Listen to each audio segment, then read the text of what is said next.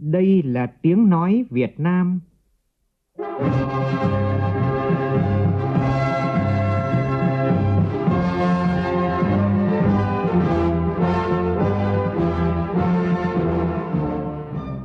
là tiếng nói Việt Nam, phát thanh từ Hà Nội, thủ đô nước Cộng hòa xã hội chủ nghĩa Việt Nam.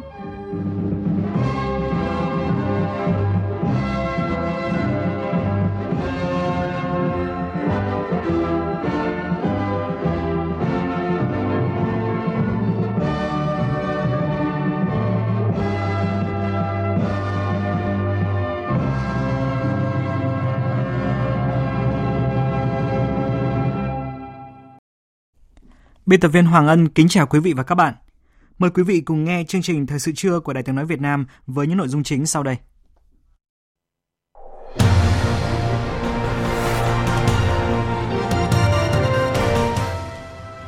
Thảo luận về tình hình phát triển kinh tế xã hội tại kỳ họp thứ tư Quốc hội khóa 15, các đại biểu Quốc hội chỉ rõ có tình trạng bất an, sợ sai, sợ trách nhiệm của một bộ phận cán bộ công chức viên chức. Ổ dịch cúm B tại huyện Trợ Đồn của tỉnh Bắc Cạn đã được giám sát, Đáng chú ý tại đây có hơn 700 học sinh phải nghỉ học do sốt từ đầu tháng 10 đến nay. Những bác sĩ tại Bệnh viện Việt Đức đã nối liền thành công bàn tay đứt rời cho bé trai 13 tuổi bằng kỹ thuật vi phẫu. Cảnh báo các địa phương vùng đồng bằng sông Cửu Long cần chủ động ứng phó với chiều cường cuối tháng 10 với dự báo ở mức cao hơn nhiều so với trung bình nhiều năm. Trong phần tin thế giới, ASEAN chú trọng tăng cường thực hiện đồng thuận 5 điểm về Myanmar. Nga tiếp tục cảnh báo về khả năng Ukraine sử dụng bom bẩn mang chất phóng xạ trong khi Mỹ điều quân đến sát biên giới Ukraine khiến tình hình chiến sự tại Ukraine tiếp tục leo thang căng thẳng.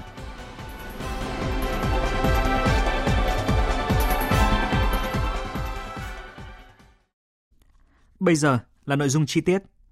Thưa quý vị, tiếp tục chương trình kỳ họp thứ tư, sáng nay các đại biểu Quốc hội thảo luận ở hội trường về kết quả thực hiện kế hoạch phát triển kinh tế xã hội năm nay, dự kiến kế hoạch phát triển kinh tế xã hội năm 2023, tình hình thực hiện ngân sách nhà nước năm nay, dự toán ngân sách nhà nước, kế hoạch đầu tư công vốn ngân sách nhà nước, phương án phân bổ ngân sách trung ương năm 2023. Đánh giá cao những điểm sáng trong bức tranh kinh tế xã hội. Tuy nhiên, các đại biểu đề nghị làm rõ nguyên nhân và trách nhiệm trong việc giải ngân vốn đầu tư công không đạt yêu cầu, thực hiện chính sách tiền tệ thận trọng, linh hoạt chứ không phải là chính sách tiền tệ thắt chặt định hướng dòng vốn ưu tiên cho sản xuất kinh doanh. Thị trường Nghị trường Quốc hội sáng nay cũng nóng về vấn đề đại biểu nêu ra đó là có tình trạng bất an, sợ sai, sợ trách nhiệm của một bộ phận cán bộ, công chức, viên chức. Nhóm phóng viên Đài tiếng nói Việt Nam phản ánh. Nhiều đại biểu Quốc hội đánh giá điểm sáng lưu ý là tăng trưởng kinh tế đạt 8%, vượt mục tiêu đề ra là 6 đến 6,5%, 14 trong 15 chỉ tiêu đạt và vượt. Lạm phát được kiểm soát, thành quả giảm nghèo được quốc tế ghi nhận và đánh giá cao, hoàn thiện thể chế, cải cách hành chính được coi là đột phá chiến lược quan trọng – được Quốc hội đồng hành cùng chính phủ trên tinh thần từ sớm từ xa. Đại biểu Huỳnh Thanh Phương, đoàn Tây Ninh và đại biểu Lê Hoàng Anh, đoàn Gia Lai đánh giá. Đại dịch Covid-19 được đẩy lùi một cách cơ bản trên phạm vi cả nước, kinh tế vĩ mô ổn định, tạo điều kiện thúc đẩy tăng trưởng kinh tế xã hội. Chỉ số giá tiêu dùng và tỷ giá được kiểm soát theo mục tiêu đã đề ra, vốn đầu tư nước ngoài và đầu tư toàn xã hội tăng cao với chất lượng ngày càng tốt hơn. Những thành tựu quan trọng cơ bản đó đã chứng minh sự lãnh đạo, chỉ đạo, điều hành quyết liệt, linh hoạt của chính phủ, thủ tướng chính phủ là hiệu quả. Kết quả cũng cho thấy vai trò, trách nhiệm, sự chủ động của Quốc hội cùng với đó là sự nỗ lực đồng lòng của cộng đồng doanh nghiệp, người dân, của đội ngũ công chức, viên chức và các lực lượng xã hội khác. Tuy nhiên, trong bối cảnh nhiều khó khăn thách thức đối với nền kinh tế, một trong những lực cản là việc giải ngân vốn đầu tư công chậm đến ngày 30 tháng 9 năm 2022 mới đạt 46,7%, thấp hơn cùng kỳ năm 2021. Giải ngân vốn 3 chương trình mục tiêu quốc gia đạt 3,86% kế hoạch. Theo đại biểu Bế Minh Đức, đoàn Cao Bằng, nguyên nhân chính là do thể chế, chính sách liên quan đến dự án đầu tư còn bất cập. Do nguồn vốn chương trình mục tiêu quốc gia giao muộn, đề nghị Thủ tướng Chính phủ và các bộ ngành cho phép điều chuyển vốn giữa các dự án và cho phép kéo dài thời gian thực hiện nguồn vốn Cải cách thể chế là một trong ba đột phá chiến lược.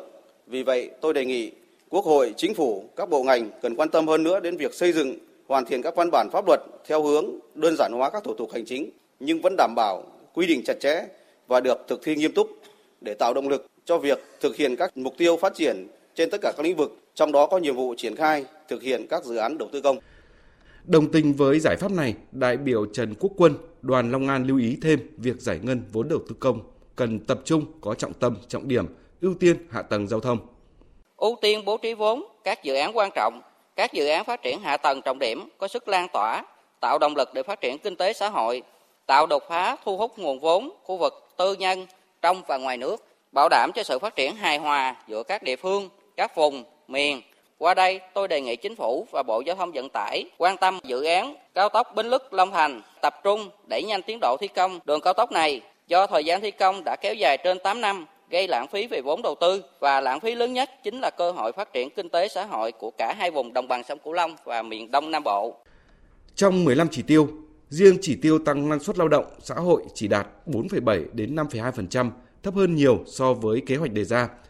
Các đại biểu bày tỏ lo ngại bởi đây là chỉ tiêu quan trọng đối với phát triển nhanh, bền vững đất nước. Với mức tăng này không chỉ thấp hơn giai đoạn vừa qua mà còn khó thu hẹp khoảng cách đối với khu vực. Đại biểu Phan Viết Lượng, đoàn Bình Phước đề nghị. Chúng ta cần phải nghiên cứu xây dựng đề án tổng thể, nỗ lực lớn hơn trong việc cải thiện năng suất lao động. Đề nghị chính phủ đánh giá kỹ thực trạng tình hình, làm rõ nguyên nhân của việc không đạt chỉ tiêu, quyết liệt chỉ đạo có giải pháp hiệu quả tạo đột phá về tăng năng suất lao động trong thời gian tới để thúc đẩy sự phát triển nhanh, bền vững kinh tế xã hội đất nước. Ưu tiên nguồn lực đầu tư cho giáo dục đào tạo, sớm khắc phục tình trạng tỷ lệ lao động qua đào tạo còn thấp, cơ cấu đào tạo thiếu hợp lý, thiếu hụt lao động có tay nghề cao, khoảng cách giữa giáo dục nghề nghiệp và nhu cầu của thị trường lao động còn lớn như hiện nay. Đồng tình với 12 giải pháp của chính phủ trình trước Quốc hội về kế hoạch phát triển kinh tế xã hội năm 2023, đại biểu Trần Hoàng Ngân, đoàn Thành phố Hồ Chí Minh đề nghị ưu tiên giải pháp ổn định kinh tế vĩ mô. Tôi lưu ý thực hiện chính sách tiền tệ thận trọng, linh hoạt chứ không phải là chính sách tiền tệ thắt chặt. Định hướng dòng vốn ưu tiên cho sản xuất kinh doanh và các dự án đã được triển khai. Chính sách tài khóa mở rộng hợp lý trong ngắn hạn, đầu tư có trọng tâm, trọng điểm, tiết kiệm chi thường xuyên. Đó là những giải pháp mà chúng ta cần phải được ưu tiên trong thời gian tới để góp phần thực hiện thật tốt kế hoạch. Nghị trường Quốc hội sáng nay nóng với tình trạng cán bộ bất an, sợ sai, sợ trách nhiệm. Đại biểu Nguyễn Hữu Thông, đoàn Bình Thuận đề nghị. Có cán bộ tâm sự rằng thà đứng trước hội đồng kỷ luật còn hơn đứng trước hội đồng xét xử. Cơ chế bảo vệ cán bộ dám nghĩ, dám làm, dám đột phá vì lợi ích chung đã được Bộ Chính trị ban hành kết luận số 14. Nhưng chủ trương đúng đắn đó là chưa được cụ thể hóa bằng các văn bản quy phạm pháp luật nên cán bộ rất là ngại trong quá trình công tác. Họ làm cầm chừng, không dám đột phá. Do vậy, tôi đề nghị Quốc hội, Chính phủ, các bộ ngành trung ương một mặt thường xuyên rà soát các cơ chế chính sách nhằm điều chỉnh cho đồng bộ phù hợp với lại thực tế. Mặt khác là sớm cụ thể hóa các chủ trương của Đảng bằng các văn bản quy phạm pháp luật để áp dụng vào thực tiễn cuộc sống. Tranh luận tại Quốc hội, đại biểu Tạ Văn Hạ, đoàn Quảng Nam nhấn mạnh nếu nói lỗi dẫn đến cán bộ làm việc cầm chừng là do vướng mắc của chính sách pháp luật là chưa đủ. Cái chính ấy là do con người, do công tác tổ chức thực hiện. Mà ở đây ấy là chính là đặc biệt là trách nhiệm của người đứng đầu trong cái quá trình triển khai thực hiện nhiệm vụ. Qua tiếp xúc cử tri thì có hai ba thành phần như thế này. Thứ nhất, cán bộ mà có năng lực mà hạn chế thì đúng là có cái tình trạng là sợ không dám làm. Cái tình trạng thứ hai ấy là đối với lại cán bộ mà có năng lực nhưng mà rõ ràng là cái ý thức, cái tinh thần cũng còn hạn chế. Tôi nói không phải là tất cả. Nhưng mà có cái chuyện là nghe ngóng, né tránh thì cái điều đấy là có. Nhưng mà còn cái đối tượng thứ ba nữa bây giờ không muốn làm và không dám làm bởi vì là trước làm đã không đúng làm ẩu làm thiếu trách nhiệm. Cho nên nếu bây giờ làm đúng như vậy sẽ phát sinh ra những cái vấn đề trước đây đã làm. Chính vì vậy cho nên đến bây giờ là cầm chừng hạn chế và không dám làm. Trước thực trạng gia tăng bỏ việc, nghỉ việc trong khu vực công, nhất là lĩnh vực y tế và giáo dục, với khoảng 40.000 cán bộ nghỉ việc trong giai đoạn 2020-2022, nhiều đại biểu cho rằng nguyên nhân chủ yếu là tiền lương. Đại biểu Phạm Hùng Thắng, đoàn Hà Nam, đại biểu Thái Thu Sương, đoàn Hậu Giang đề nghị. Trước hết, thực hiện việc nâng lương cơ sở cho đội ngũ cán bộ công chức, xong cũng cần xem xét và cân đối để sớm thực hiện cải cách tiền lương theo nghị quyết số 27 của Trung ương để góp phần giúp bộ máy nhà nước hoạt động có động lực và giảm bớt các hệ lụy rời bỏ khu vực công vì lý do tiền lương. Theo ý kiến của đại đa số cán bộ công chức viên chức, đề xuất chính phủ tăng lương từ ngày 1 tháng 1 năm 2023. Bên cạnh đó là kiềm chế lạm phát, kiềm giá, tránh tình trạng lương chưa tăng thì giá đã tăng. Nếu như thế thì đời sống người dân nói chung và đối tượng yếu thế càng khó khăn hơn. Bên cạnh là nghiên cứu, xem xét sửa đổi về quy định chế độ phụ cấp, ưu đãi theo nghề đối với công chức, viên chức công tác tại cơ sở y tế công lập. Trong đó, à, nâng mức lương phụ cấp ưu đãi theo nghề đối với viên chức làm chuyên môn y tế dự phòng và y tế cơ sở à, từ mức 40 đến 70% tăng lên tất cả đều hưởng là 100%. Tranh luận tại phiên họp, đại biểu Nguyễn Thị Thủy, đoàn Bắc Cạn nêu rõ nguyên nhân cán bộ y tế nghỉ việc là do môi trường làm việc, đặc biệt là áp lực trong công việc. Lấy ví dụ như là bệnh viện Bạch Mai, mỗi ngày có khoảng 9.000 người bệnh đến khám và có khoảng 4.000 bệnh nhân đang điều trị nội trú. Và khi dịch bệnh ập đến, vất vả nhất là các trạm y tế xã phường vừa phải ờ, tỏa đi khắp nơi để lấy mẫu xét nghiệm, điều tra dịch tễ, quản lý F0 và tiêm chủng vaccine. Nhưng mà trong khi đó thì lương tháng chỉ có khoảng 5 triệu đồng. Ngành y là một ngành đặc biệt, cần được đào tạo đặc biệt và sử dụng đãi ngộ đặc biệt và sẽ thật khó là để gồng gánh nuôi dưỡng những đam mê khi mà áp lực công việc thì rất cao nhưng mà thu nhập thì không đủ để trang trải những chi phí tối cần thiết của cuộc sống. Chiều nay, các đại biểu Quốc hội tiếp tục thảo luận ở hội trường về tình hình kinh tế xã hội và tài chính ngân sách. Đài Tiếng Nói Việt Nam sẽ tiếp tục tường thuật trực tiếp phiên thảo luận từ 13 giờ 55 phút trên sóng kênh Thời sự. Mời quý vị chú ý đón nghe. Chuyển sang các nội dung đáng chú ý khác. Hội đồng Nhân dân tỉnh Thừa Thiên Huế vừa thông qua nghị quyết phê duyệt chủ trương đầu tư dự án tu bổ, tôn tạo và phục hồi thích nghi di tích Văn Miếu giai đoạn 1. Dự án có tổng mức đầu tư gần 66 tỷ đồng từ nguồn ngân sách triển khai trong 3 năm. Tin của phóng viên Lê Hiếu thường trú tại miền Trung. Dự án này tập trung phục hồi thích nghi toàn bộ công trình văn miếu chính điện rộng 830 m2 với hệ không gỗ, mái lợp ngói liệt men vàng cùng các đồ nội thất bên trong. Dự án còn tu bổ phục hồi sân miếu. Di tích Văn Miếu là một trong những công trình tiêu biểu trong quần thể kiến trúc cổ đô Huế, di sản văn hóa thế giới. Nơi đây thờ từ các bậc tiên thánh, tiên hiền nho học và các bậc hiện tài của đất nước. Cầm công trình này đang trong tình trạng bị xuống cấp nghiêm trọng, ngôi điện chính chỉ còn lại nền móng, Hội đồng Nhân dân tỉnh Thừa Thiên Huế cũng thông qua nghị quyết quy định mức thu, chế độ thu, nộp, quản lý và sử dụng phí tham quan di tích lịch sử văn hóa Huế thuộc quần thể di tích của đô Huế để đảm bảo cơ sở pháp lý cho việc xây dựng giá vé tham quan của một số điểm tuyến phù hợp thực tế trong thời gian tới. Đáng chú ý là việc tất phạt hành vé tham quan khu vực Đại Nội và Bảo tàng cổ vật cung đình Huế, nâng vé tham quan các điểm di tích Lăng Vua Gia Long, Lăng Vua Đồng Khánh do vừa hoàn thiện trùng tu đưa vào phục vụ khách tham quan. Ông Nguyễn Quang Tuấn, Phó Chủ tịch Thường trực Hội đồng Nhân dân tỉnh Thừa Thiên Huế cho biết. Mức thu phí theo ba nhóm chưa tương đồng với các điểm cho nên cần phải điều chỉnh. Rồi một số di tích mới trùng tu hoàn thiện đưa vào khai thác hình thành ba cái tuyến mới gồm hai điểm tham quan, bổ sung hai tuyến mới gồm 3 điểm tham quan, bỏ cái tuyến gộp, tức là trước đây chúng ta có cái tuyến gộp tất cả các điểm. Thông tin từ Sở Du lịch Hà Nội cho biết, trong tháng 10 này, ngành du lịch thủ đô đã đón hơn 1 triệu rưỡi lượt du khách, tổng thu ước đạt gần 4.000 tỷ đồng. Tính chung trong 10 tháng qua, ngành du lịch Hà Nội đã đón hơn 15 triệu lượt du khách trong nước và quốc tế, tăng gấp hơn 5 lần so với cùng kỳ năm ngoái, tổng thu ước đạt gần 44.000 tỷ đồng. Công ty cổ phần vận tải đường sắt Hà Nội vừa cho biết từ ngày 1 tháng 11 cho đến ngày 28 tháng 12 năm nay, hành khách mua nguyên phòng khoang 4, khoang 6 được giảm 10% giá vé, mua nguyên toa được giảm 15% giá vé. Còn tại khu vực phía Nam, từ ngày 1 tháng 11 đến ngày 31 tháng 11 năm nay, công ty cổ phần vận tải đường sắt Sài Gòn cũng sẽ triển khai chương trình kích cầu 4.600 vé giảm giá 30% đối với hành khách đi trên các đoàn tàu do đơn vị quản lý. Chương trình chỉ áp dụng đối với hành khách mua vé trước 3 ngày tàu chạy trở lên. Cụ thể, thời gian mua vé từ 8 giờ ngày 28 tháng 10 đến hết ngày 27 tháng 11 năm nay. Giá vé giảm được ấn định đối với số toa, số chỗ cụ thể trên các đoàn tàu, nghĩa là khi hành khách mua vé vào những chỗ cố định này sẽ được giảm 30% giá vé.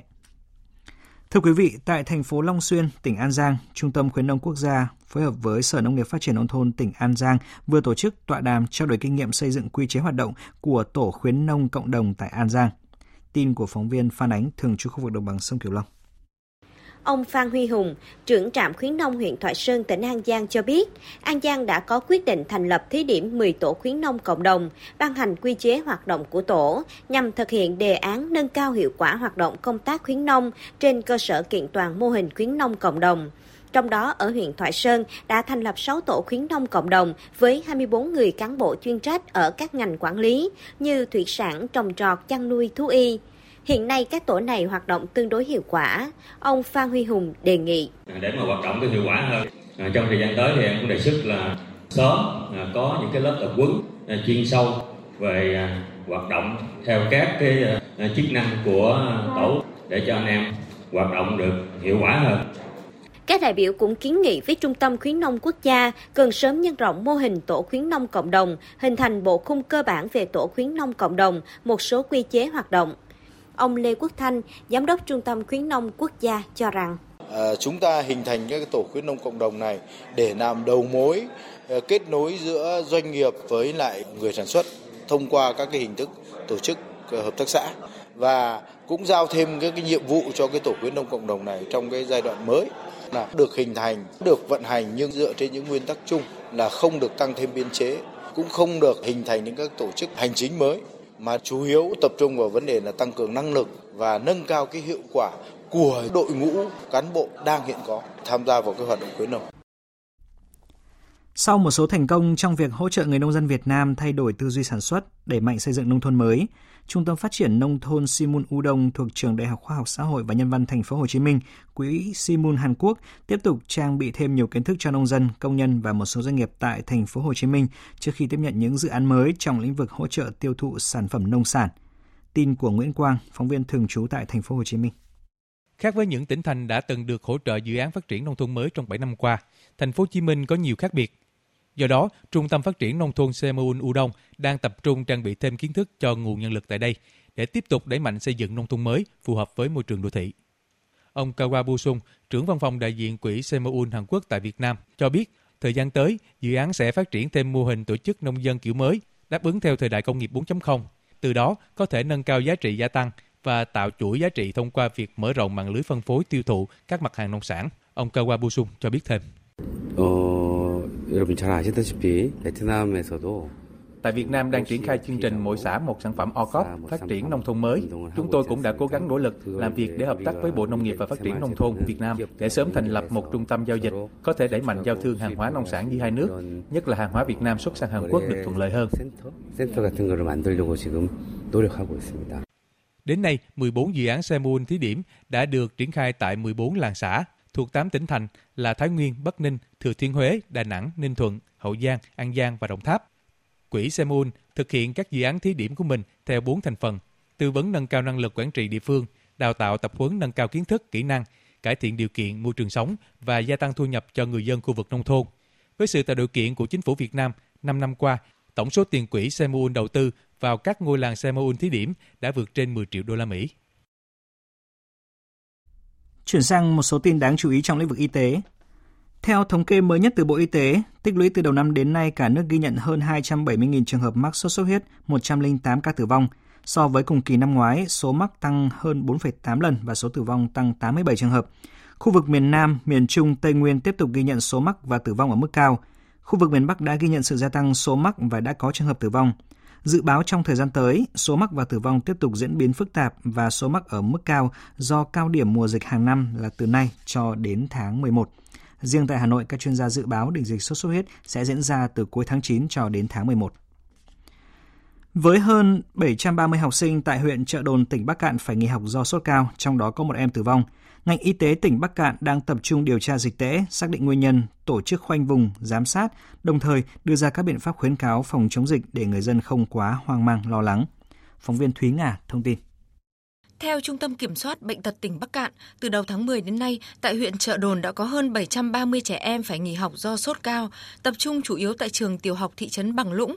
Trong đó có 109 em đã phải nhập viện điều trị, một em tử vong nghi do biến chứng sốt cao kéo dài. Khi nhập viện, các em đều có biểu hiện sốt cao từ 38 đến 40 độ, ho, đau họng, người mệt mỏi. Kết quả xét nghiệm công thức máu của các em đều ở giới hạn bình thường. Riêng 7 mẫu bệnh phẩm của học sinh gửi về Viện Vệ sinh Dịch tễ Trung ương xét nghiệm, kết quả ban đầu có 5 mẫu dương tính với cúm B, còn 2 mẫu âm tính. Bác sĩ Mai Thị Thúy, Phó Giám đốc Trung tâm Kiểm soát Bệnh tật tỉnh Bắc Cạn cho biết. Cho đến thời điểm này, theo tổng hợp báo cáo của huyện thì nó trên 700 trường hợp mắc. Giải rác ở tất cả các xã, phường, thị trấn ở huyện Trợ Đồn, chứ không phải ở riêng mỗi thị trấn. Còn sáng hôm qua thì ờ, anh em ở trung tâm kiểm soát bệnh tật có vào hỗ trợ công tác điều tra, giám sát và xử lý các ổ dịch ở tại huyện. Thì có mang có test ba cái test thì trong đó thì có cả ba test đều dương tính với cúm B Hiện ngành y tế tỉnh Bắc Cạn đã tập trung phương tiện, huy động tối đa nhân lực đội cơ động phòng chống dịch thuộc Trung tâm Kiểm soát Bệnh tật để phối hợp với địa phương thăm khám, điều trị, tổ chức khoanh vùng khu vực có nhiều ca sốt cao. Ngoài các trường hợp nghỉ học do sốt cao, trường tiểu học thị trấn Bằng Lũng vẫn tổ chức học trực tiếp cho các em học sinh tại thị trấn. Để tránh dịch sốt lây lan rộng, ngoài việc tiêm vaccine phòng cúm, bác sĩ Mai Thị Thúy khuyến cáo. Đây là một ổ dịch cúm thông thường, còn lây lan qua đường hô hấp mà nó phát triển rất là nhanh. Thì ờ, các biện pháp phòng chống dịch như là đeo khẩu trang này, hạn chế tiếp xúc trường hợp à, đang có cái triệu chứng của cúm. Vệ sinh ừ, nhà cửa rửa tay ừ, bằng xà phòng và nước sạch.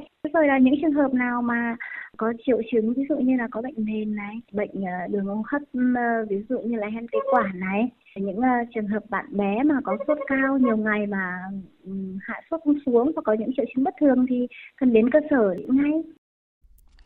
Sáng nay, đại diện Bệnh viện Hữu nghị Việt Đức cho biết vừa tiếp nhận cấp cứu cho bé trai 13 tuổi ở Hà Nội trong tình trạng bàn tay đứt gần rời hoàn toàn sau tai nạn máy cưa cắt vào tay.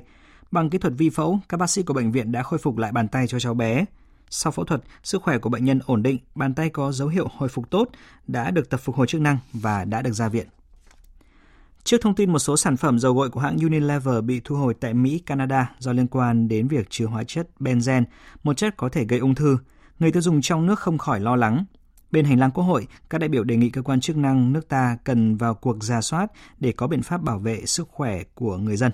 Ghi nhanh của phóng viên Minh Hường và Nguyên Nhung.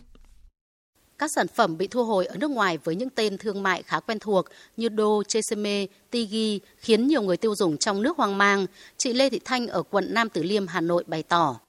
Nghe cái thông tin này thì tôi cũng khá là lo lắng vì dầu gội khô đối với tôi thì tôi cũng rất là thích dùng vì là người bận rộn nên là dầu gội khô thì tương đối tiện.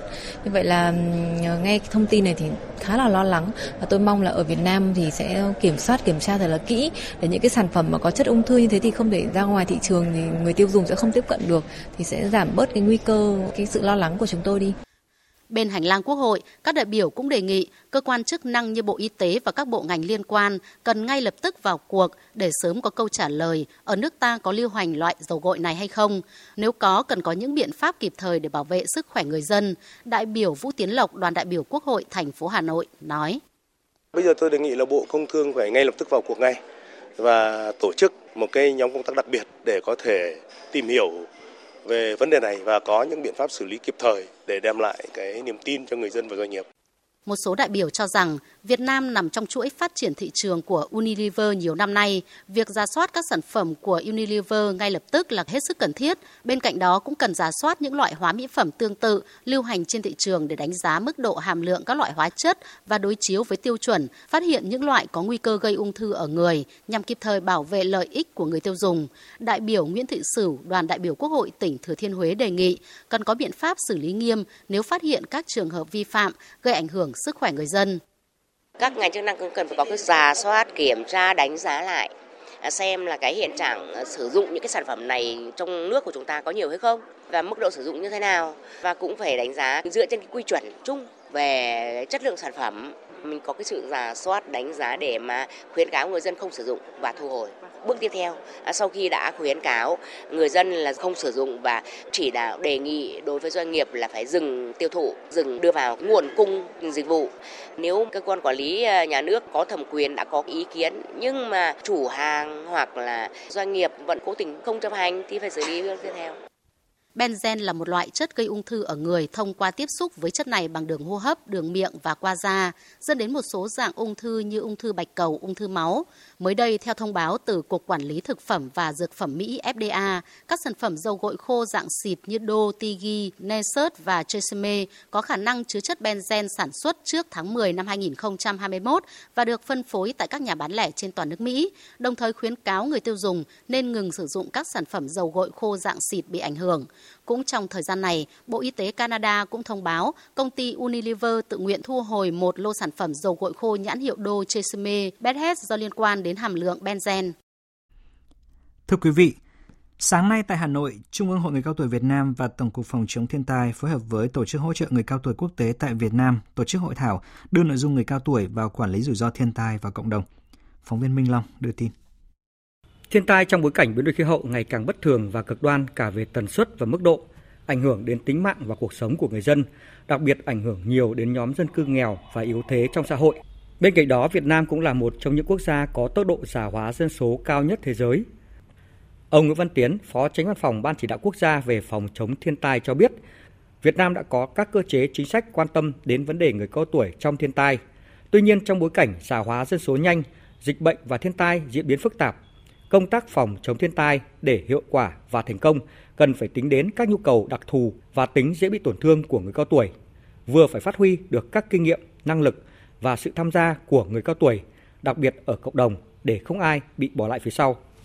Thiên tai dưới tác động của biến đổi khí hậu ngày càng cực đoan, khó lường, việc phát huy vai trò sự tham gia chủ động của người dân, nhóm có nguy cơ cao, người cao tuổi và những lực lượng xã hội đã đang là nhiệm vụ trọng tâm của Tổng cục Phòng chống thiên tai, Văn phòng Thường trực Ban Chỉ đạo Quốc gia về phòng chống thiên tai thông qua việc hợp tác với cơ quan tổ chức trong việc xây dựng kế hoạch, triển khai các chương trình, các đề án để giảm thiểu rủi ro thiên tai dựa vào cộng đồng, góp phần bảo vệ thành quả phát triển bền vững kinh tế của xã hội.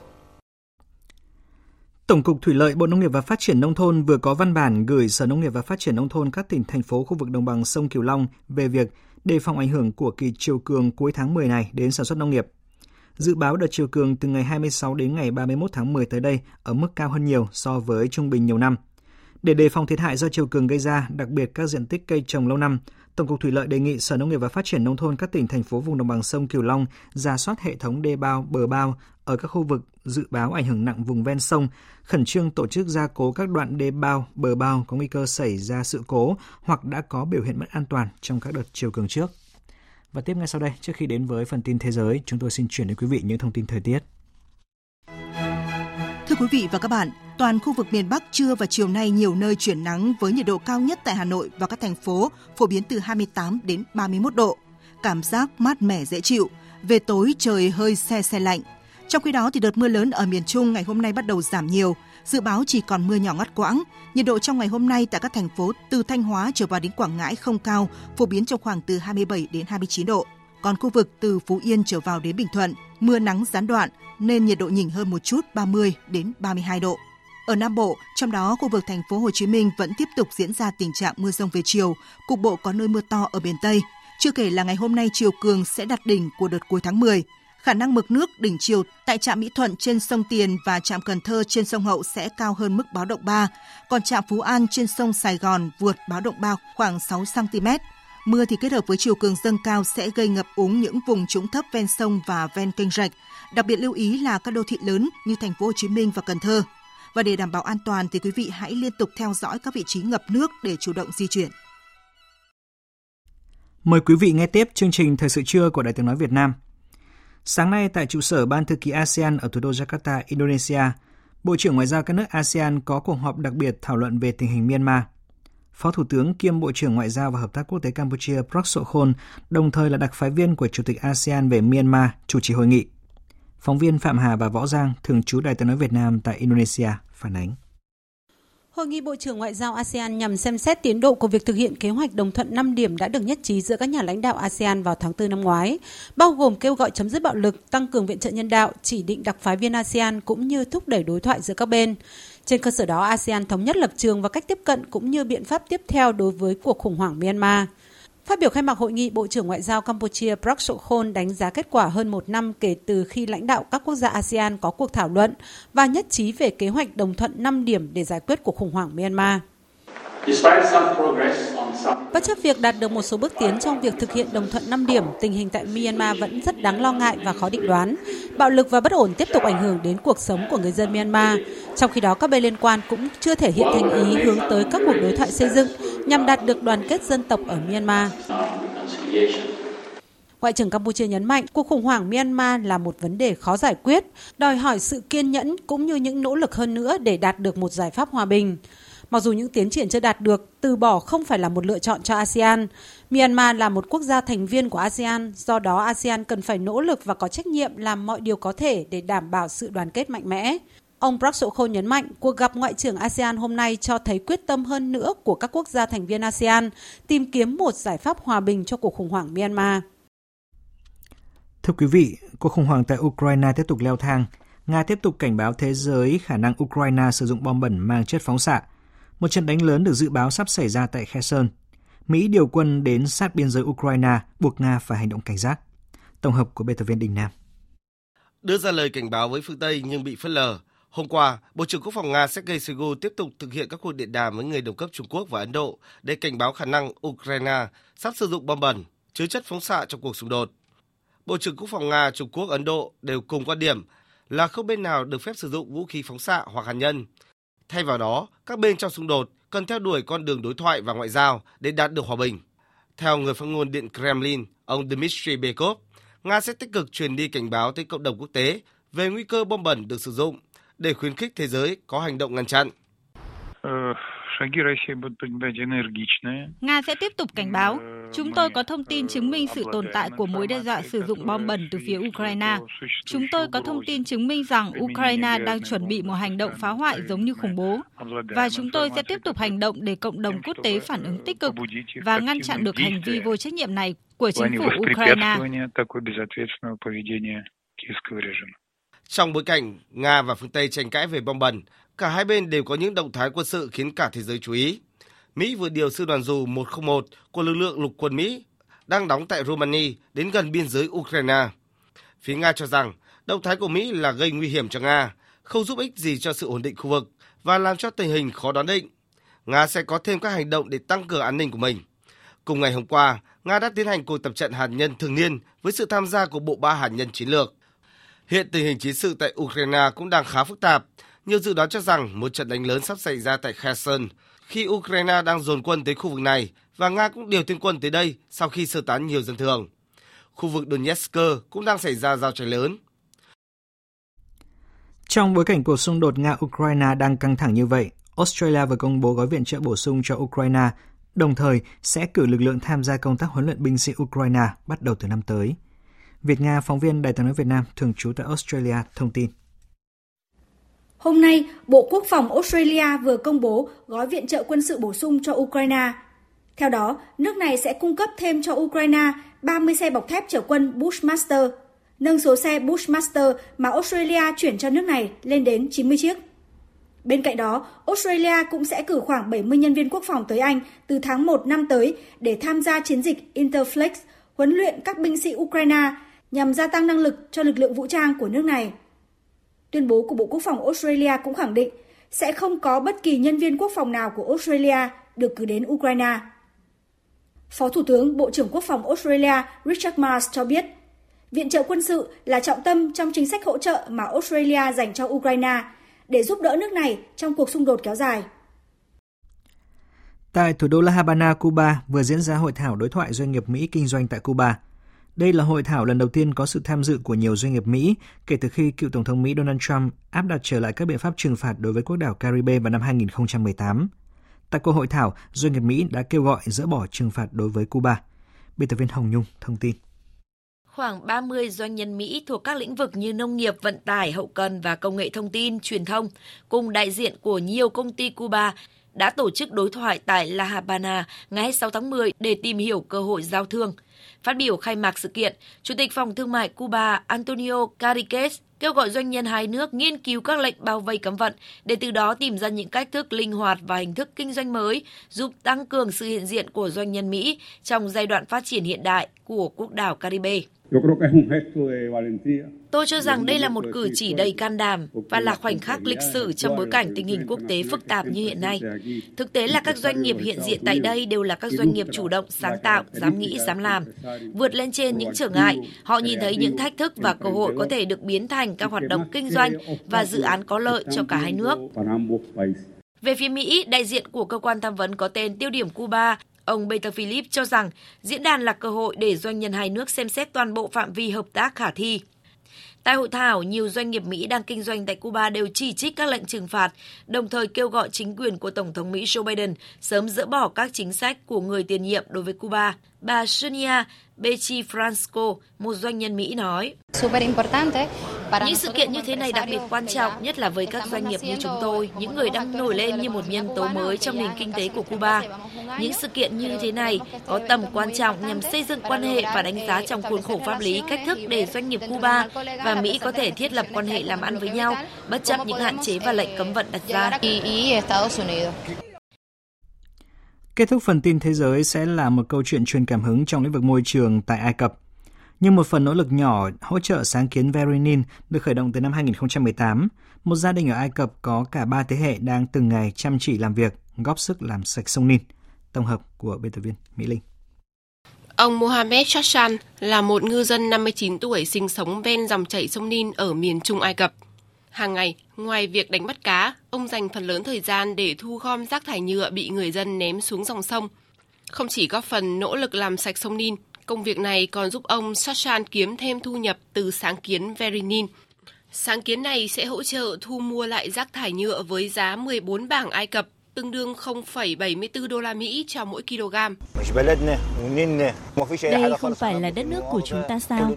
Đó không phải là dòng sông Nin của chúng ta sao? Sinh kế của chúng ta là từ nó. Nếu tôi và mọi người không để ý đến nó, chúng ta sẽ không thể quăng lưới xuống nước để đánh bắt cá. Lưới mà chúng ta làm việc rất mềm, rác có thể dễ dàng xé nát chúng. Tôi yên tâm khi câu cá vì tôi đã làm sạch sông Nin. Điều đặc biệt hơn, trong gia đình ông, cả hai thế hệ sau đều đang tham gia vào sáng kiến bảo vệ sông Nin. Con gái của ông, cô Hadam Mohamed, đang làm việc tại một xưởng là ủi và tái chế túi nhựa bỏ đi để sử dụng làm túi sách hoặc các sản phẩm khác. Còn con trai của cô, Georgia, 22 tuổi, ngoài công việc chèo thuyền cũng tham gia tái chế chai nhựa ở gần đảo En Sasa trên sông Nin cho tổ chức phi chính phủ Verinin. Cô Hajam Mohamed cho biết Tôi rất vui khi được làm sạch sông Nin, vì vậy nó sẽ trông sạch sẽ hơn và tạo hình ảnh đẹp trước khách du lịch. Đó là một khung cảnh đẹp, thay vì có rất nhiều rác hay túi ni lông bị vứt bỏ xuống sông. Thay vì vứt túi ni lông ra đường hay trên sông, bạn có thể quyên góp chúng cho ngân hàng quần áo. Ngân hàng này sẽ gửi đến sáng kiến Verinin để tái chế và bạn tạo ra thứ gì đó có ý nghĩa từ nó. Điều đó thật tốt.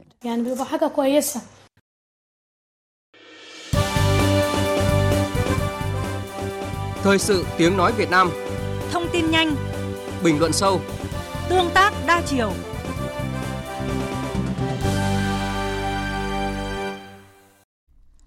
Thưa quý vị, thưa các bạn, thực hiện lời căn dặn của Bác Hồ, Đảng phải phát triển tổ chức của mình một cách thận trọng, vững chắc và rộng rãi trong quần chúng, đặc biệt đẩy mạnh việc phát triển Đảng vào các vùng sung yếu, các cơ sở còn ít đảng viên.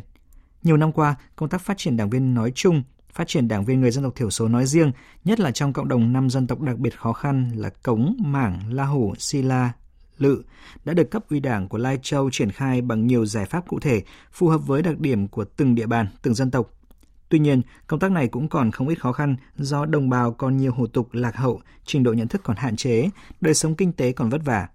Bài cuối trong loạt bài Tháp lửa nơi đại ngàn của nhóm phóng viên Thanh Thủy và Khắc Kiên, cơ quan thường trú Tây Bắc đề cập những cách làm hay để Lai Châu tiếp tục nhân rộng, củng cố tổ chức cơ sở đảng ở các xã bản vùng dân tộc thiểu số đặc biệt khó khăn. Mời quý vị và các bạn cùng nghe. Trong số hơn 2.300 đảng viên mà tỉnh Lai Châu kết nạp từ đầu nhiệm kỳ 2020-2025 đến ngày 31 tháng 8 năm 2022, có 22 đảng viên mới là dân tộc Cống, dân tộc Mảng là 14 người, La Hủ là 58 và si la là 10 đảng viên. Con số này còn khá khiêm tốn, phần nào phản ánh được những khó khăn từ nhiều năm qua trong công tác phát triển đảng viên trong các dân tộc này. Ông Cao Duy Đan, bí thư đảng ủy xã Trung Trải, huyện Nậm Nhùn, tỉnh Lai Châu cho biết, đảng bộ có 79 đảng viên, trong đó có 15 đảng viên là dân tộc Mảng. Với đặc thù là một xã miền núi với hơn 40% là đồng bào dân tộc Mảng, trình độ nhận thức còn nhiều hạn chế trình độ văn hóa chưa đạt so với yêu cầu đề ra. Nhiều thanh niên sau khi học xong trung học cơ sở, trung học phổ thông đã đi làm ăn xa là một trở lực lớn trong công tác phát triển đảng ở các bản người mảng ở Trung Trải. Từ năm 2015 đến nay, toàn xã chỉ kết nạp được 5 đảng viên mới là đồng bào dân tộc mảng. Có chi bộ trong vài năm không phát triển thêm đảng viên nào như chi bộ bản Nậm Sẻ, bản Nậm Xảo 2, bản Nậm Nó thực hiện cái chỉ tiêu kết nạp đảng nhất là khu vực nông thôn mà lại là đảng viên người dân tộc ít người cũng là điều mà đảng ủy rất là chăn trở. Vì thực sự nó rất là khó vì bây giờ xuất phát từ nhu cầu cuộc sống hầu như là các em có nhận thức và học hành đầy đủ thì lại đi làm ăn xa. Đấy, tuy nhiên thì cũng thông qua các cái phiên họp chấp hành ấy thì định hướng luôn đối với các cái trường nhất là trường trung học phổ thông cũng giáo dục định hướng các cháu từ từ sớm. Và bên cạnh đó là các cái nguồn ví dụ như các cháu là tham gia quân ngũ xuất ngũ cũng là một trong những cái nguồn để xem xét bồi dưỡng giới thiệu cái nào năm 2020 đoàn viên thanh niên ưu tú Hù Trà Xoan dân tộc Sila ở Xeo 2, xã Can Hồ, huyện Mường Tè được tham gia lớp bồi dưỡng nhận thức về Đảng. Do thường xuyên đi làm ăn xa nên Xoan chưa viết đơn xin vào Đảng. Nguyện vọng của Hù Trà Xoan là có thể lập nghiệp và có việc làm ổn định ngay trên chính mảnh đất quê hương, cùng góp sức với các bạn trẻ xây dựng bản làng ngày càng có cuộc sống khấm khá, đồng bào mình không còn hủ tục lạc hậu. Bản thân em cũng như nhiều bạn khác cũng rất mong muốn có việc làm, có thu nhập ổn định trên quê hương của mình. Đi làm ăn xa cũng bấp bênh và cũng không tham gia sinh hoạt đoàn thường xuyên được nên không phấn đấu được. Chúng em cũng mong muốn đối với những người không được hưởng lương khi tham gia các lớp bồi dưỡng về nhận thức đảng thì tiếp tục được nhà nước hỗ trợ để yên tâm xuống xã học tập. Đối với địa bàn miền núi, biên giới đặc biệt khó khăn, việc lãnh đạo phát triển kinh tế xã hội, nâng cao đời sống vật chất, tinh thần của đồng bào các dân tộc thiểu số là giải pháp quan trọng để thu hút đảng viên trẻ là người dân tộc thiểu số đứng vào hàng ngũ của Đảng. Theo ông Trần Đức Hiền.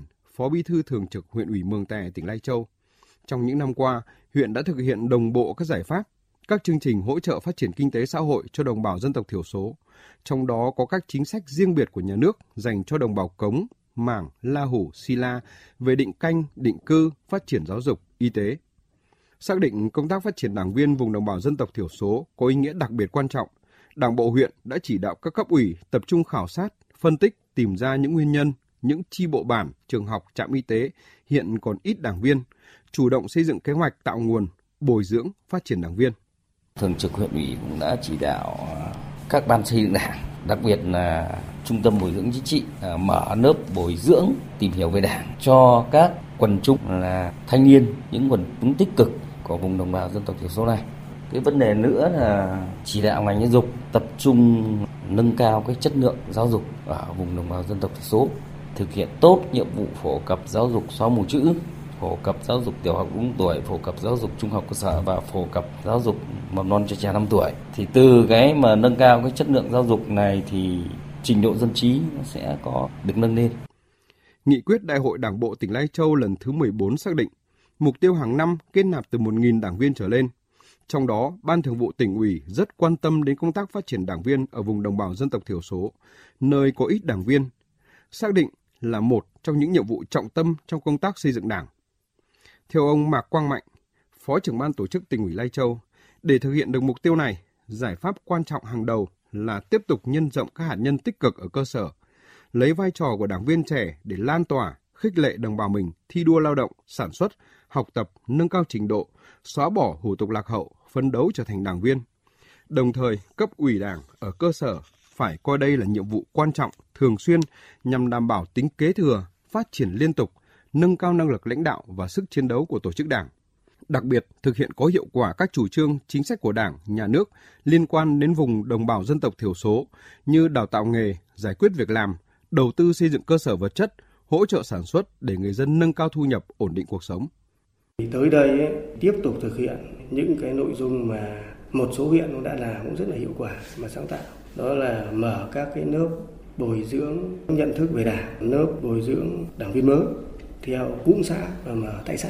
Còn nếu mà giao huyện thì quá là xa. Có xã đến huyện các đồng chí biết rồi đến trăm cây, hơn trăm cây. Thế thì mở tới cụm xã thì sẽ thuận lợi hơn. Thế và tiếp tục à, chỉ đạo các huyện ủy biên giới là phối hợp với đảng ủy bộ đội biên phòng tăng cường các cán bộ bộ đội biên phòng tham gia sinh hoạt với các à, chi bộ à, bản thuộc các cái xã biên giới rồi phân công đảng viên là các cán bộ à, đồn biên phòng ấy, phụ trách các cái hộ gia đình ở khu vực biên giới. Ở nơi biên giới đại ngàn còn nhiều gian nan vất vả những hạt giống đỏ nảy mầm đang từng ngày vươn lên làm điểm tựa thắp lửa để đồng bào các dân tộc lai châu vượt qua khó khăn từ bỏ những hủ tục lạc hậu xây dựng cuộc sống ấm no hạnh phúc. Những ngọn lửa hồng ấy sẽ mãi rực sáng mở lối tiếp sức cho lớp lớp thế hệ trẻ tiếp bước cống hiến cho đảng, cho dân để một ngày không xa đưa miền núi tiến kịp miền xuôi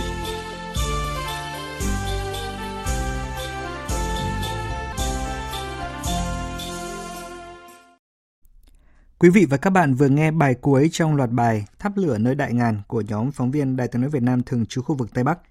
Phần cuối của chương trình Thời sự trưa nay sẽ là trang tin đầu tư tài chính và những thông tin thể thao. Trang tin đầu tư tài chính. Thưa quý vị và các bạn, giá vàng trong nước sáng nay đảo chiều tăng với mức tăng cao nhất là 300.000 đồng một lượng. Cụ thể giá vàng SCC ở khu vực Hà Nội được niêm yết mua vào ở mức 66 triệu 400 000 đồng một lượng, bán ra là 67 triệu 420 000 đồng một lượng. Giá vàng dòng thăng long của công ty Bảo Tín Minh Châu niêm yết mua vào là 52 triệu 320 000 đồng một lượng, bán ra là 53 triệu 170 000 đồng một lượng. Còn trên thị trường ngoại tệ sáng nay, tỷ giá trung tâm giữa đô la Mỹ và đồng Việt Nam tại ngân hàng nhà nước được niêm yết ở mức 23.698 đồng đồng đổi một đô la, giảm 5 đồng so với phiên giao dịch trước. Theo văn bản điều chỉnh lãi suất vừa được Ngân hàng Nhà nước ban hành, Ngân hàng Nhà nước điều chỉnh các mức lãi suất cụ thể, lãi suất tái cấp vốn lên 6% một năm, lãi suất tái chiết khấu lên 4,5% một năm, lãi suất cho vay qua đêm lên 7% một năm. Đồng thời, Ngân hàng Nhà nước cũng nâng lãi suất không kỳ hạn lên 1% một năm, lãi suất dưới 6 tháng là 6%.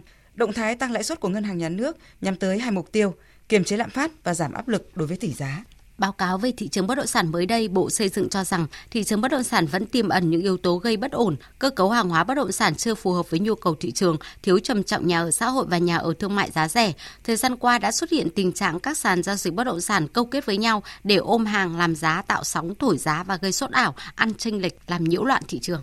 Sở Xây dựng thành phố Hồ Chí Minh vừa ban hành kế hoạch kiểm tra 61 sàn giao dịch bất động sản tại thành phố Hồ Chí Minh nằm ở 16 trên 22 đơn vị hành chính cấp huyện nhằm phát hiện, chấn chỉnh, xử lý nghiêm các hành vi vi phạm. Nội dung kiểm tra bao gồm hoạt động về giao dịch mua bán, chuyển nhượng, cho thuê, cho thuê lại, cho thuê mua bất động sản, tổ chức việc bán, chuyển nhượng, cho thuê, cho thuê lại, cho thuê mua bất động sản, giới thiệu, niêm yết, cung cấp công khai thông tin về bất động sản cho các bên tham gia có nhu cầu giao dịch. Trên thị trường chứng khoán, phiên giao dịch sáng nay, thị trường mở cửa trong tâm lý khá thận trọng. Nhóm cổ phiếu bất động sản tiếp tục đối diện với áp lực bán mạnh. Đến hơn 10 giờ, thị trường diễn biến tích cực hơn. VN Index bật tăng hơn 10 điểm và tạm chiếm lại mốc 1.000 điểm. Đến hơn 10 giờ, thì toàn thị trường mới chỉ có hơn 2.500 tỷ đồng được giao dịch. Khối ngoại chưa giao dịch nhiều, chỉ mua dòng nhẹ. Kết thúc phiên giao dịch sáng nay, VN Index đạt 1.002,51 điểm, HNX Index đạt 208,1 điểm. Đầu tư tài chính biến cơ hội thành hiện thực. Đầu tư tài chính biến cơ hội thành hiện thực. Thưa quý vị và các bạn, thành phố Hồ Chí Minh có nhiều doanh nghiệp nhập khẩu nguyên liệu sản xuất sau động thái nâng biên độ tỷ giá giao ngay giữa đô la Mỹ và đồng Việt Nam từ ngày 17 tháng 10 của Ngân hàng Nhà nước. Giá đô la Mỹ trên thị trường đã bật tăng mạnh những ngày gần đây. Đến nay thì tỷ giá này tăng lên gần 24.900 đồng một đô la Mỹ, tăng từ 3 đến 5% tỷ giá giữa đô la Mỹ và đồng Việt Nam tăng làm khó khăn cho doanh nghiệp nhập khẩu nguyên liệu sản xuất ở thành phố Hồ Chí Minh. Công ty giấy vi tính Liên Sơn chuyên cung cấp giấy dùng cho văn phòng và in ấn. Cứ 3 tháng một lần, doanh nghiệp nhập khẩu từ Thái Lan và Malaysia từ 500 đến 600 tấn cuộn giấy thanh toán bằng đô la Mỹ. Ông Nguyễn Thái Linh, tổng giám đốc công ty cho biết, đợt nhập nguyên liệu mới đây rơi vào thời điểm tỷ giá đô la Mỹ trên Việt Nam đồng tăng hơn 5% và lãi suất tăng hơn 1% nên doanh nghiệp khó khăn kép theo doanh nghiệp này thì chi phí sản xuất sẽ tăng thêm từ 7 đến 8%, nhưng việc điều chỉnh giá bán ngay thời điểm này rất khó khăn vì khách hàng không dễ dàng chấp nhận. Một khó khăn nữa là khi giá sản phẩm tăng thì người tiêu dùng sẽ sử dụng sản phẩm càng tiết kiệm hơn, ông Linh chia sẻ thì giá tăng là người tiêu dùng cũng phải cân nhắc hơn khi quyết định tiêu dùng. Vấn đề mà sản xuất giảm về cái sản lượng, không sản xuất ra nhiều được nữa. Sản xuất ra nhiều để tồn kho thì nó càng chết nữa. Không có cách nào để hạ giá thành hết thì vì tỷ giá, thứ hai lãi suất cho vay, tất cả mọi thứ đều tăng hết thì không có cách nào giảm giá thành sản xuất được. Mặc dầu doanh nghiệp là cũng có rất là nhiều giải pháp tiết kiệm, vấn đề là tiêu hao nguyên liệu trong sản xuất tiết giảm, tiêu thụ điện theo ông Trần Việt Anh, Phó Chủ tịch Hiệp hội Doanh nghiệp thành phố Hồ Chí Minh, hiện nay thành phố có khoảng từ 700 đến 800 cơ sở doanh nghiệp sản xuất các sản phẩm nhựa, cao su và bao bì, trong đó có khoảng 5% doanh nghiệp xuất khẩu. Tỷ giá đô la Mỹ trên Việt Nam đồng tăng không chỉ gây khó khăn cho doanh nghiệp nhập khẩu nguyên liệu để sản xuất hàng tiêu thụ trong nước mà còn tác động tiêu cực doanh nghiệp xuất khẩu do phải cạnh tranh với các doanh nghiệp xuất khẩu của những nước có nguồn nguyên liệu trong nước nhiều và tỷ giá thấp hơn. Ông Việt Anh cho rằng tìm nguồn nguyên liệu trong nước là sử dụng nguyên vật liệu có tái chế và đây là cũng một cái xu hướng của toàn cầu cũng như là cái định hướng của chính phủ về kinh tế tuần hoàn nếu mà chúng ta sử dụng được những nguyên vật liệu tái chế và những cái nguyên liệu trong nước hoặc là những hàng tồn kho thì cái đó cũng là một cái lợi thế rất là nhiều Khi tỷ giá đô la Mỹ trên Việt Nam đồng tăng, doanh nghiệp càng tiếp tục làm, càng khó khăn. Doanh nghiệp chỉ hy vọng thời gian tới tỷ giá ổn định để duy trì mức giá hàng hóa cho người tiêu dùng và góp phần kiềm chế lạm phát.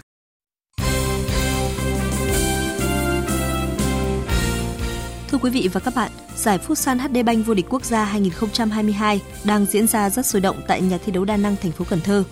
Ở vòng 12 diễn ra hôm qua, câu lạc bộ Sài Gòn giành chiến thắng nghẹt thở 4-3 trước Hiếu Hoa Đà Nẵng để vươn lên vị trí thứ ba trên bảng xếp hạng. Trong khi đó, Hưng Sa Khang Đắk Lắk và Cao Bằng cầm chân nhau ở trận đấu cuối cùng. Trận hòa một điều này cũng khiến hai đội bỏ lỡ cơ hội đánh chiếm vị trí thứ 5 của Hiếu Hoa Đà Nẵng. Dẫu vậy, với một điểm có được, Hưng Sa Khang Đắk Lắk và Cao Bằng tạm thời thoát khỏi đáy bảng xếp hạng. Sau trận đấu, huấn luyện viên Trần Ngọc Công của Hưng Gia Khang Đắk Lắk cho biết. Ờ, thật sự thì ờ, cái chặng lực về này khó khăn là nó tăng lên gấp bội lần so với lượt đi các đội được bổ sung quân số hơn, sự tập trung hơn và sự quyết tâm hơn để giành giật nhau trên từng điểm số trên bảng xếp hạng. À, chúng tôi có thời điểm giải quyết trận đấu nhưng con người chúng tôi không đảm bảo về thể lực. Thì đến những cái khâu cuối cùng thì thực sự chúng tôi à, bị những cái vấn đề đó nó ảnh hưởng tới cái một số cái kết quả của trận trận đấu. Giả sử như trận đấu với Đà Nẵng và trận đấu hôm nay với Cao Bằng. Giả như tôi có thêm được ừ, lực lượng tốt hơn một tí nữa tôi nghĩ tôi sẽ có kết quả tốt hơn. Chiều nay, vòng 13 giải Futsal HD Bank vô địch quốc gia 2022 diễn ra với trận đấu Thái Sơn Bắc gặp Savinex Khánh Hòa và Thái Sơn Nam gặp Sahako. Kết quả những trận đấu này sẽ được chúng tôi cập nhật ở các bản tin sau. Câu lạc bộ Thành phố Hồ Chí Minh 1 đang đứng trước cơ hội lớn đoạt chức vô địch tại giải bóng đá nữ vô địch quốc gia 2022 khi vượt qua Hà Nội 1 với tỷ số 2-1 trong trận chung kết sớm diễn ra chiều qua – Hiện tại, thành phố Hồ Chí Minh 1 đang có 27 điểm dẫn đầu bảng xếp hạng, còn Hà Nội 1 có 25 điểm xếp thứ hai và giải đấu chỉ còn một vòng nữa là kết thúc. Huấn luyện viên Đoàn Thị Kim Chi cho biết. Tôi cảm thấy rất là vui à, khi mục tiêu ờ, của đội đặt ra đã hoàn thành ở trận đấu này. Chúng tôi đã may mắn hơn trong trận đấu ngày hôm nay. Ờ, à, 3 điểm là một cái điểm số rất quý giá để mà chúng tôi có thể tự quyết cái trận cuối cùng.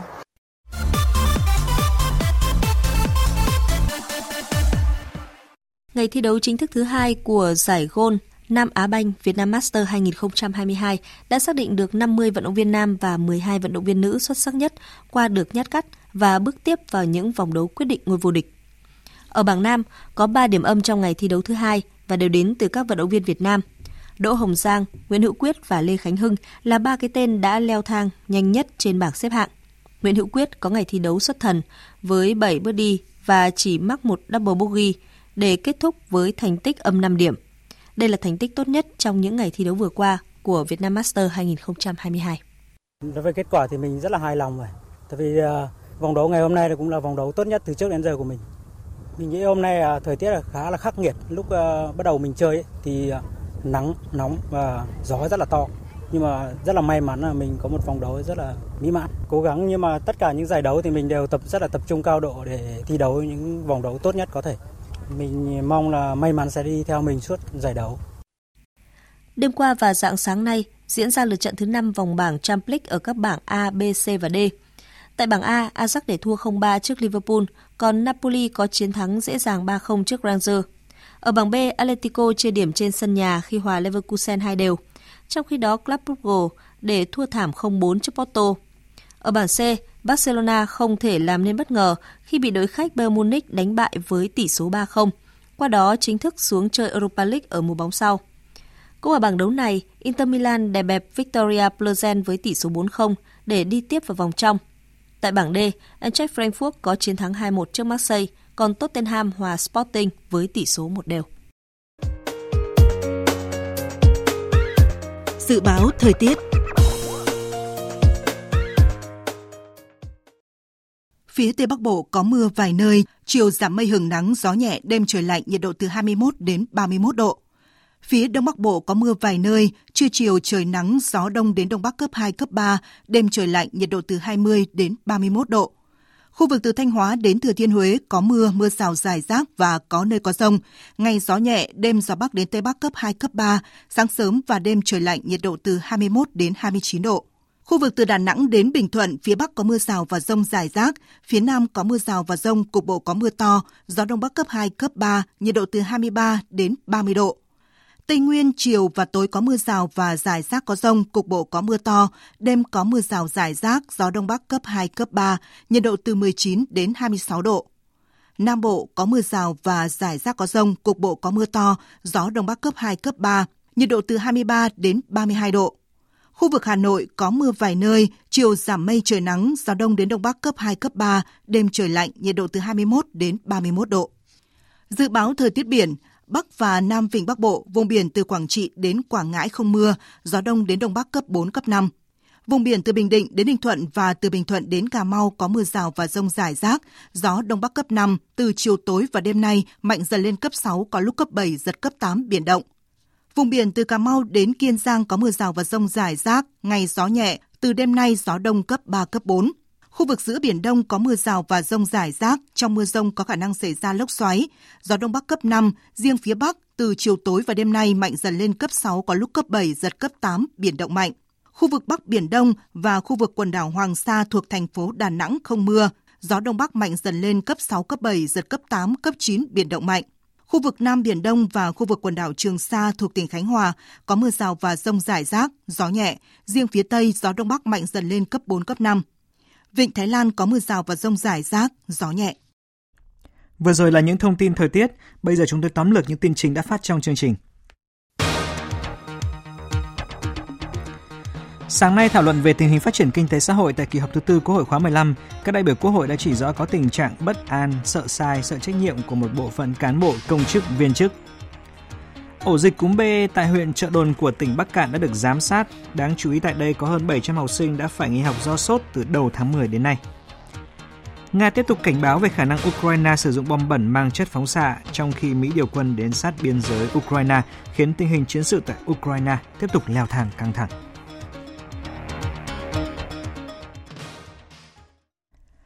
Thời lượng dành cho chương trình thời sự trưa nay đến đây đã hết. Chương trình do các biên tập viên Hoàng Ân, Nguyễn Hằng, Hằng Nga biên soạn và thực hiện với sự tham gia của kỹ thuật viên Uông Biên, chịu trách nhiệm nội dung Nguyễn Vũ Duy. Xin kính chào tạm biệt và hẹn gặp lại quý vị trong những chương trình sau. Thông tin quảng cáo Cẩm nang bệnh đại tràng